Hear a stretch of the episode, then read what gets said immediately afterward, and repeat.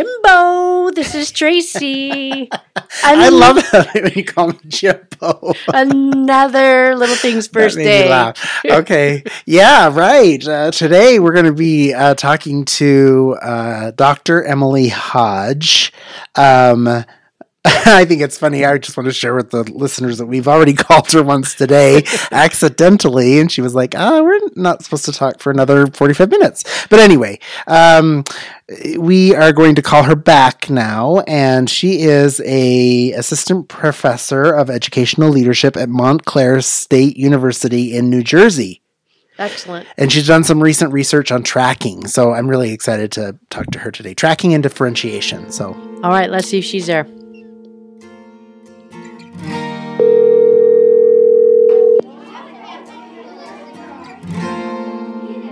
Hello. Hi, Emily. This is uh, Jim Martin. Hi, Jim. How are you? Good. And you? Good. Yeah. And uh, Tracy, are you there also? Yes. Uh, and we just confessed to our listeners that we tried to call you at the wrong time. oh, I thought we were keeping that. This isn't a live podcast, is it? no, no. But we usually just record as we go. So we think it's okay. best we're just our authentic selves. Yeah, we want people to know we're human. so thank you for right, taking awesome. time to talk to us twice today. Oh yeah, no, my pleasure. so wh- why don't we start off by just having you tell us a little bit about yourself, your background, how you ended up where you are today? Sure. Um, well, so uh, as perhaps has already been in the podcast, my name is Emily Hodge. I am an assistant professor at Montclair State University in New Jersey, um, and I work in a department of educational leadership. So I work with teachers who want to become principals or instructional coaches um, or some other kind of school leader. Um, I went to grad school at Penn State. Uh, my PhD is um, in educational theory and policy. And before that, I taught middle school English language arts um, in a school just outside of Pittsburgh, Pennsylvania. Wow, great. Very nice. And you are you're talking about tracking. Tell us about it. Uh, Right. So, um, oh, when I'm also curious to ask you all how you came across this article that I had written about tracking on the Common Core state standards. So, I was telling Tracy just a little bit earlier that um, I subscribe to the Marshall Memo and ah, okay. um, written yeah. by Kim Marshall, and he mm-hmm. looks at articles uh, in journals, magazines, books, and um, writes a summary of them. And so I came upon your article and I thought it looked really interesting. And that's when I reached out. And so then uh, since have had the opportunity to read the full article, but that's how I, I wouldn't have come across it if I w- weren't a subscriber yeah. to the Marshall Memo. And that's a compliment. Yeah. Marshall Memo, that's like big stuff because we really rely on that to kind of give us, you know, directions about research and where things are going. As, as people in the buildings, we struggle sometimes on really keeping up on current research. And so uh, it's quite an achievement, I think, for the Marshall Memo to grab your work and to share it out with everyone. Oh yeah, thank you. I was really thrilled when Kim emailed me because, um, you know, obviously I'd heard of him, but um, you know that uh, it's it's different than just sharing my article on Twitter to the people who follow me, which are mostly other academics. So yeah. I thought it was pretty pretty amazing to actually have um, more more people see it and more people who are working in schools. Mm-hmm. So, talk yeah. a little bit about your um, research and um, it, specifically the kinds of expectations we often um, see from lower tracks. Maybe mm-hmm. a little bit mm-hmm. about your process, your findings.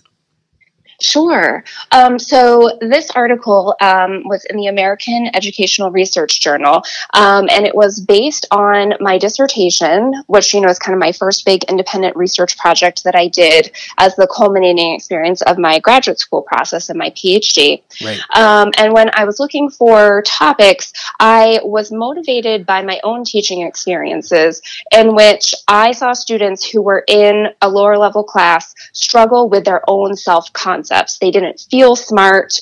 Um, you know, there were also times when I saw or sometimes participated in these conversations that we would have as teachers around which course was, you know, we thought was most appropriate for which particular students or in those annual meetings or course placement times when you're trying to figure out where students uh, quote unquote ought to go. Um, and it just seemed to me like everyone that was involved in this leveled system that many of us experienced as students ourselves um, had so teachers parents students everyone involved in this system had some deeply internalized ideas about student ability um, from this hierarchical system that we were all kind of enmeshed in Right. And one of the things that surprised me was that even when, as a teacher, um, I would very deliberately try to disrupt the system and I would try to do things that I thought were very challenging or hard in the lower level class that I was teaching.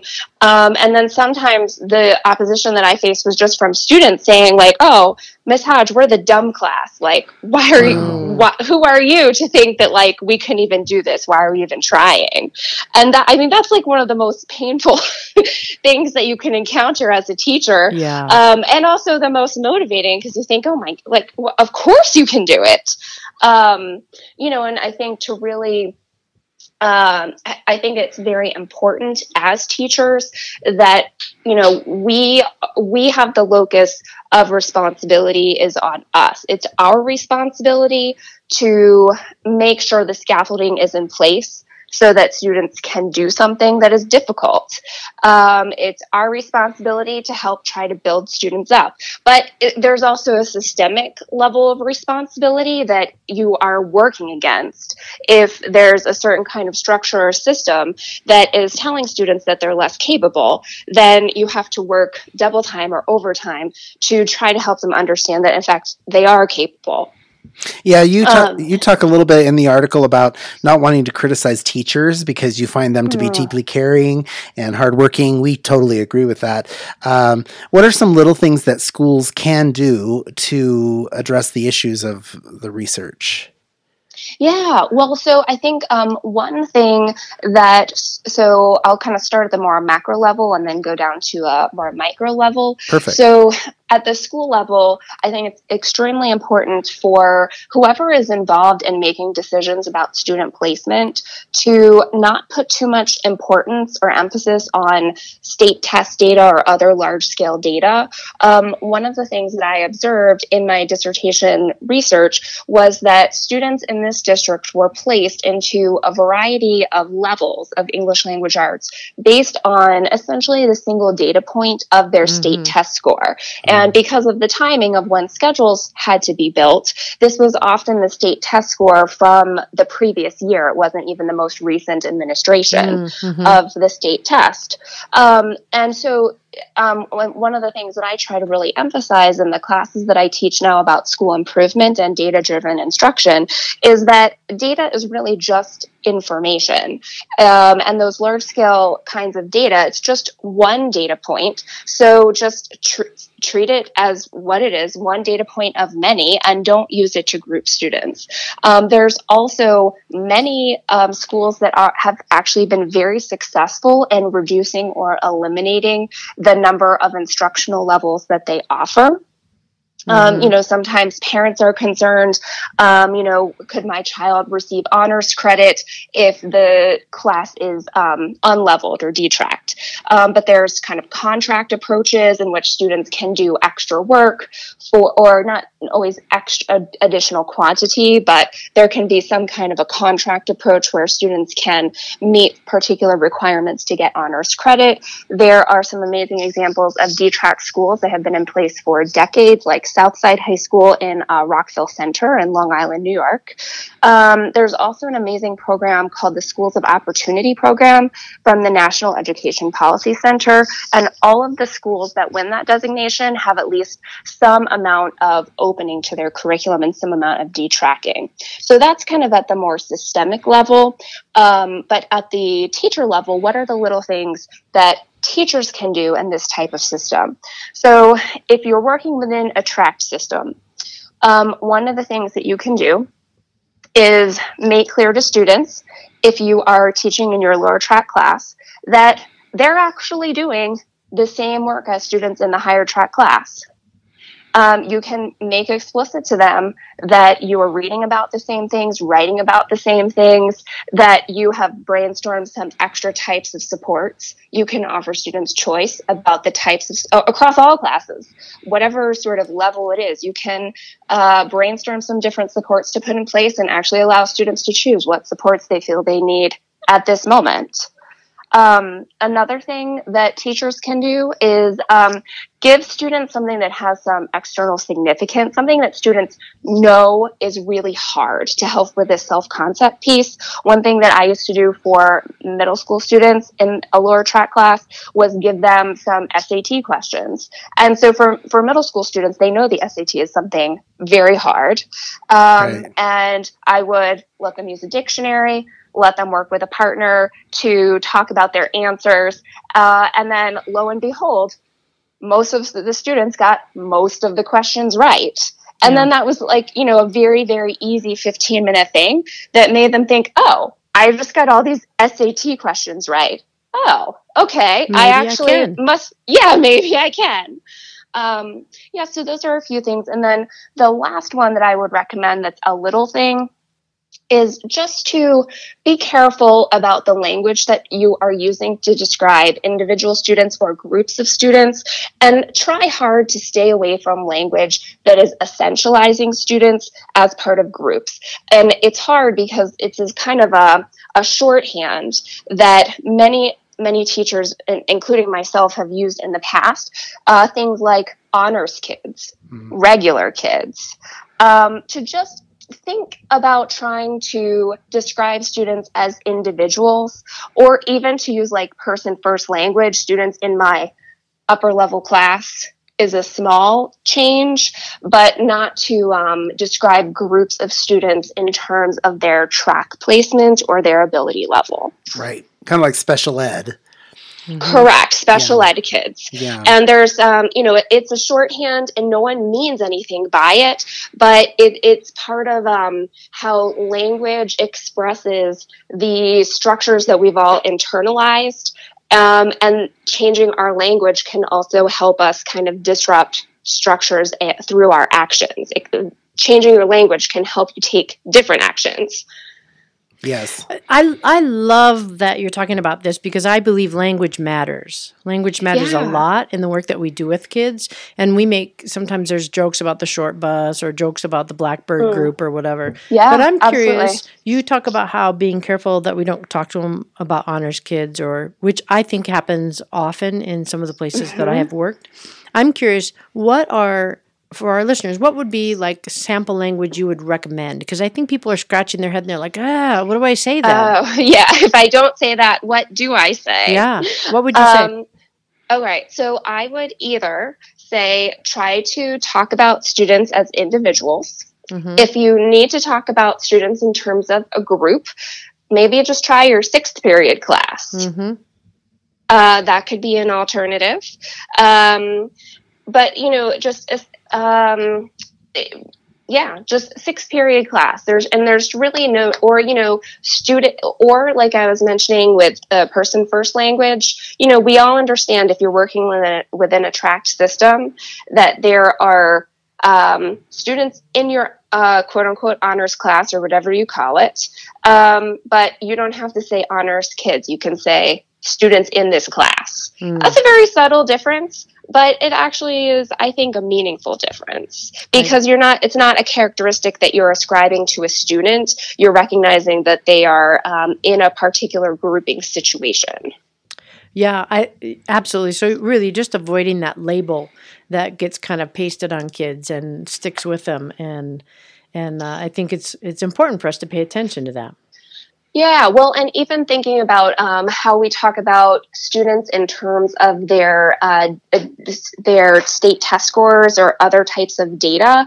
One of the things that was very powerful for me in this um, dissertation site when I was interviewing teachers, um, and you know, I, this I actually was interviewing them about Common Core implementation. I was not directly investigating tracking um, in this study at all. I was interested in this kind of tension between Common Core as having a lot of language around increasing rigor and promoting equity, but then how would teachers kind of negotiate this in a system that was heavily tracked? But um, I actually would only just ask teachers questions like, can you tell me what kind of information's been getting out there about the Common Core? Can you tell me about your daily schedule? How, what, you know, what classes do you teach? How, like, what's, how, how does that go?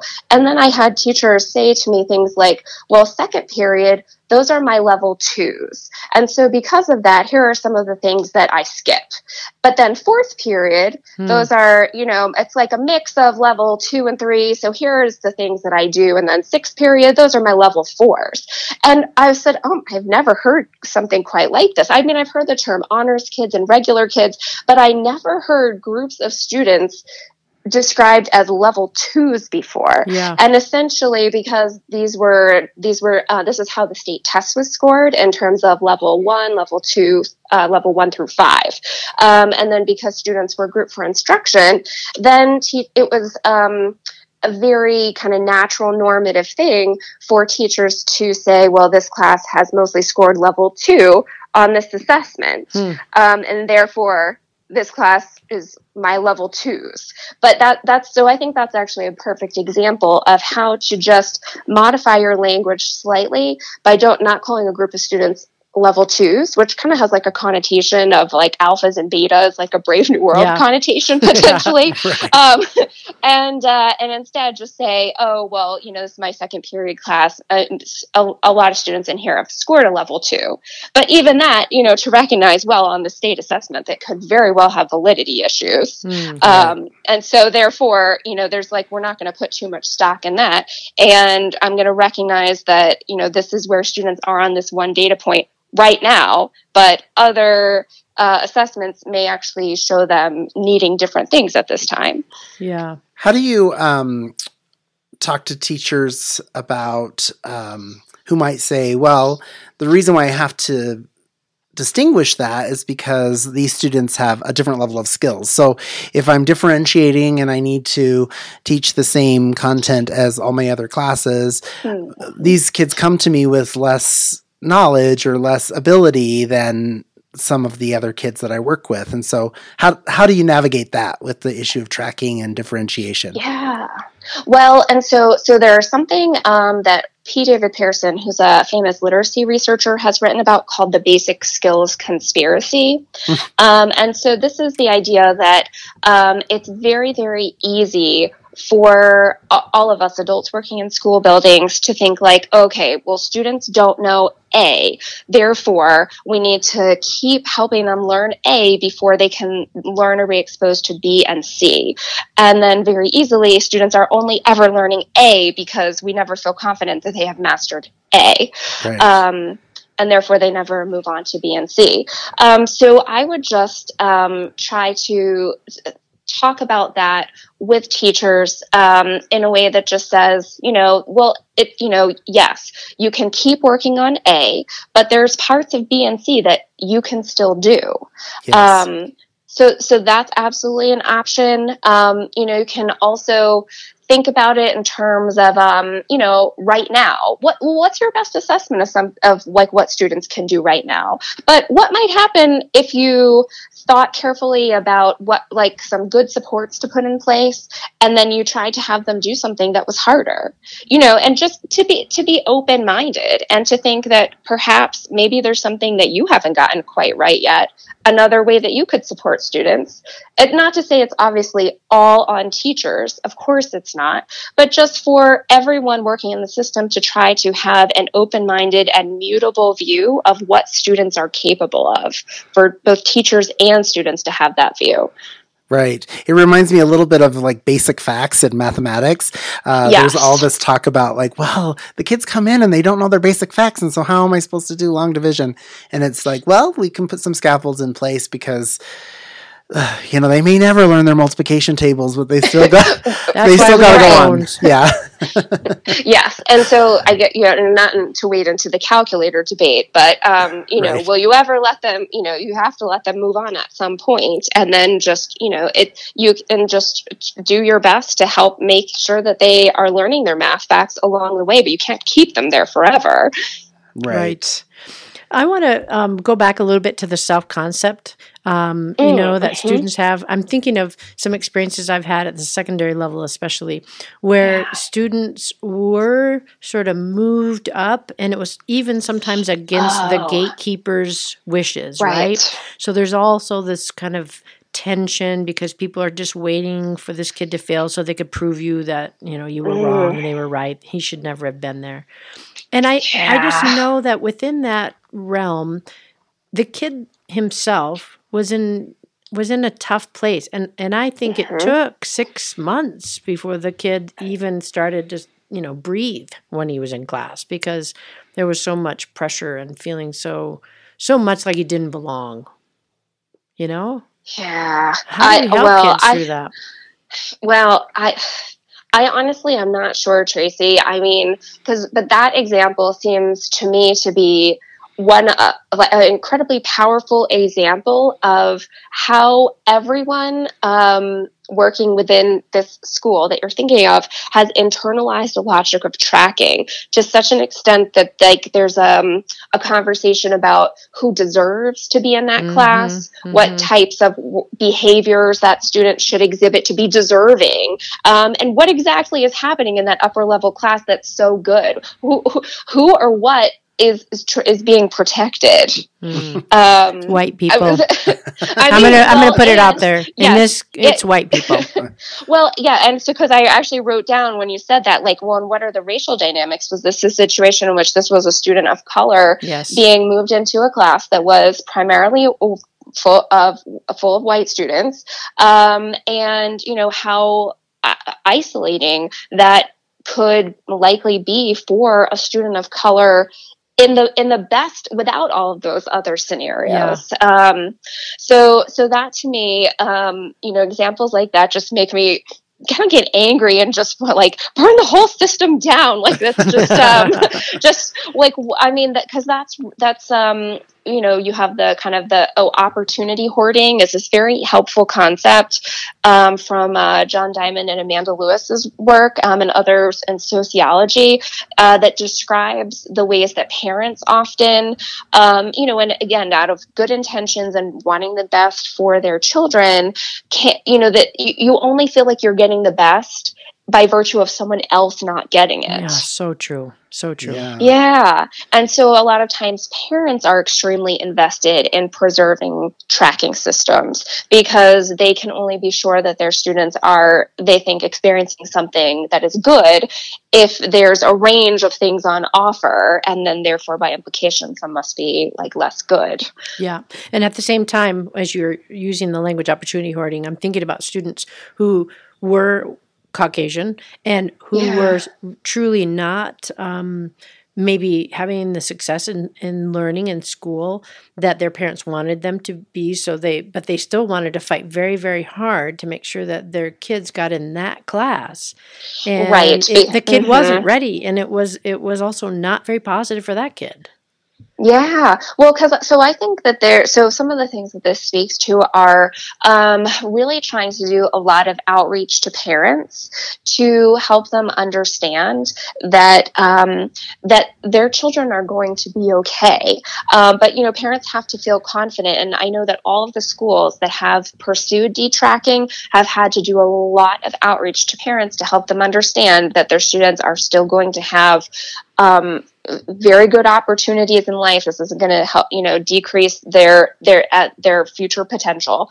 Um, but then, yeah, I think it just it also speaks to um, the need to really be transparent, open, and honest about. Um, the purpose of these different classes. Like, I don't think there's any reason for the atmosphere of a higher track class to be so rarefied and so exclusive and exclusionary.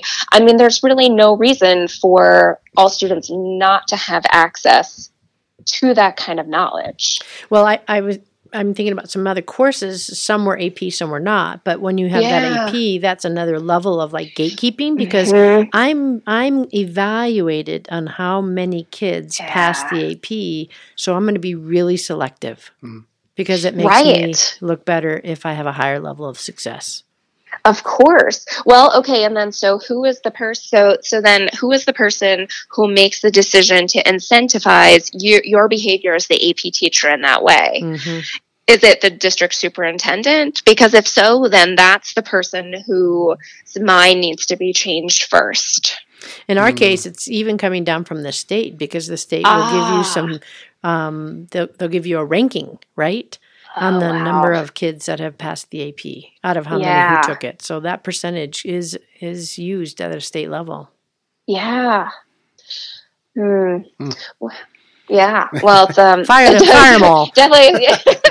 well, no, it's a very, it's a well, so it's a very difficult problem because there are a lot of potential avenues um, to start solving it from. Mm-hmm. So I think some of the things that we're talking about is like, you know, if you want to pursue some kind of detracking or some kind of opening up mm-hmm. of the coursework that you have, where do you start? Do you start at the district superintendent level? Mm-hmm. Um, you know, in a lot of ways, that's probably ideal because then that person is in an, is in a leadership scenario um, to make changes. You know, or is there a, a, a way for a bottom up change in this scenario for teachers to come together and decide that they would like to make a change and pursue approval of that at a yeah. higher level. Yeah. Um, you know, it, I, but since I, I love the title of this podcast, Little Things First, um, you know, and I think that at an individual level,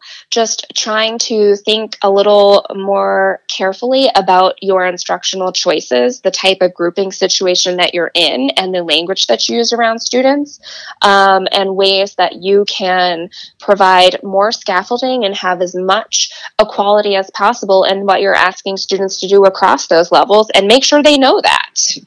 Yeah, absolutely. Absolutely.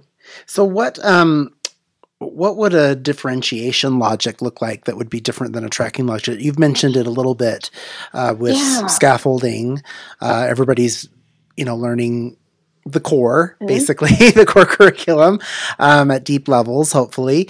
So, but what what else could teachers and schools be doing that would be more in alignment with differentiation? Yeah. Um, okay. Well, so um, so part of my article was actually identifying things that I was hearing teachers say, or things that I watched them do, and then asked them about why they did those things um, that fell into either a logic of tracking or a logic of differentiation. So here's kind of a bottom bottom up list of um, some elements of the logic of differentiation. Nice.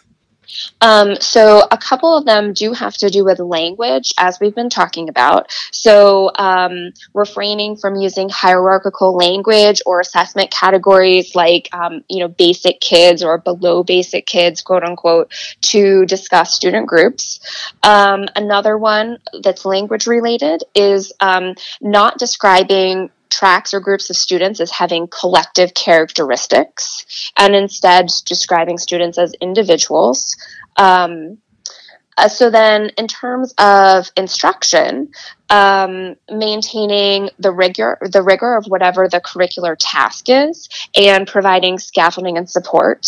Um, and this one could be a little bit more fuzzy. Some of the examples that I describe in the article are about teachers substituting or modifying a task that they wanted students to do or a text that um, the curriculum wanted them to read and teachers said oh no like this is too hard instead i'm going to have them read this instead instead. You know, and some, and I think those can be perfectly legitimate choices sometimes, but I think it has more to do with your mindset. And if you're saying, well, like right now at this moment, I think this text that's on the same topic and will help me meet the same goals, but won't be at students' frustration level, and I'm going to have them read it independently. So I don't want something that's going to frustrate them, um, is a better choice. Um, so I think that, you know, there's elements of modification to curriculum that can still be in line with the logic of differentiation other than just always providing more scaffolding. But I do think that's the biggest one. Um, and then just the last two are um, in terms of teacher belief, not assuming a sequential view of learning, like we talked about that basic skills conspiracy. So, um, having in your mind that, okay, students can actually understand something that's complex, they can grapple with an idea that's complicated, they can think about advanced content without always having to master the basics first. Those can be concurrent things. Um, and then the last one is another kind of inside the teacher attitude and belief, which is having an internal locus of control. And if, and knowing that overall, the responsibility for student learning resides with you as the teacher. Um, you know, obviously, you can't. Oh, there's certainly some responsibility for student learning that is inherent to the student, um, but don't don't assume that because your lesson doesn't go well it's because of a deficit in students That right. is something that i observed um, in this the in this study that I, I wrote about in this article um, you know a teacher thinking that her um, evaluation had really flopped because she thought that the class that she chose had students that had scored fours and fives on the state assessment. And then when she was reflecting on it with me, and she said, Well, wait a second. No, actually, I think maybe these students were twos and threes. Maybe I just chose the wrong class. And if I had just chosen the class that was basically like, you know, the students that uh, would have, I think, would have been more successful, my observation would have gone better. Um, you know, but it's not. It's not about them. It's it's about you. Yeah. That, and I think that what you're talking about as far as like we often want to blame the kids, that that is yeah. overall, boy, let's talk about little thing. If we could actually yeah. just start owning some of the yeah. right, some of the work that we're doing and celebrate the successes and and all we're all in it together and and you know, that's a question we have in our um in our interview process is we ask teachers to talk about a time when a lesson didn't go well and we listen uh, to mm-hmm. what do you what are they saying and how did they try to like adjust on the fly so uh, that's a great yeah. example that's a great example if you could um, one of the questions we always ask our um, our guests on the podcast is if you could talk to your younger self through a time machine of sorts and give yourself some um, advice as a educator or scholar what would you mm-hmm what would you say to your younger self? Ah, okay. Um, this, I, this is a great question. Um, one of the things that I wish I could tell myself at an earlier age was um, to not worry so much about having external validation and mm. to just really be more content with the knowledge that I thought I was doing a, a, quote unquote good job, or you know that I thought I was putting forth a good effort. Um, and yeah, to not worry so much about whether or not other people thought I was doing a good job. yeah, boy, that's a tough. That's a tough thing. And, yeah, you know, I love it though because even when we go back to the kids and self concept, right? As we yeah. have kids move into these places that they haven't really been welcomed in before, and helping mm-hmm. them with that same mm-hmm. thing. Don't worry about so much about these this external validation. That's a lesson for all of us at every level. Yeah. Well, and I think it's um, you know, thinking about um different kinds of detracking and opening up access, you know, the ways that we assess students often are also very hierarchical. And you know, there really is not always a need to um to have those kinds of A, B, C, D, F grades. Yeah. Um, and this is somewhere that I think that um, places that have tried some kind of standards based grading system that have really embraced the like, okay, well, this is sort of where I am now, but I'm improving. Or, you know, we all have different strengths and weaknesses. And right now, these are my strengths and weaknesses. You know, that that's a very complementary initiative to um, the idea of opening up access and opening up coursework. Yeah. Very nice. I'm really interested in some of the places uh, that you mentioned Yeah. earlier. Uh, we sometimes interview leaders or um, school systems on this podcast, and so I'd love to reach out to some of those that you mentioned and see if we can find out how they're making all of this work. Yes, I think that would be a great idea. And again, this um, Schools of Opportunity initiative through the National Education Policy Center, they have made it their um, the mission of this project to publicly recognize schools that are really working hard to open up opportunity to their students. Um, it's an amazing initiative. So instead of just celebrating student achievement, they're celebrating opportunity that schools are providing. That's excellent.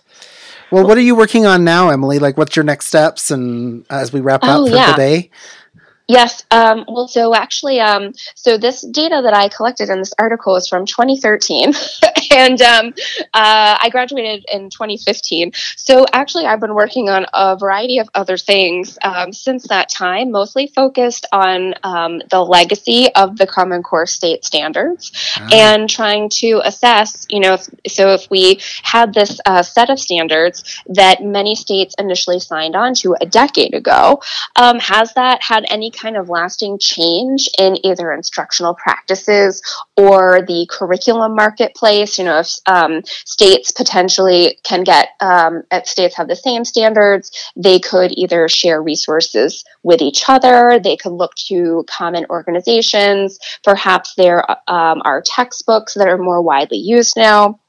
Um, and so I have been involved in investigating those kinds of questions uh, over the last, uh, you know, five five years now. Wow. very nice. Yeah, that's going to be interesting. When you say it's been 10 years, there's a part of me that's like, what? I know it was just like two Yeah. years ago, wasn't it? well, it's it's kind of equivalent to um, how we all, when it turned to 2020, thought, Yeah. "Wait, I really remember Y2K. It doesn't seem like that long ago." You're absolutely Well, we'll look forward to that new research when it comes out. So keep us informed, and we'll um, let, we'd love to have you back and talk some more. Oh, sure. Well, thank you very much, Jim. Thank you, Tracy. This has really been a pleasure for me. Yeah, Thank you, Emily, and have a fantastic day. yeah. Thank you Thanks, for doing you this too. important work. All right.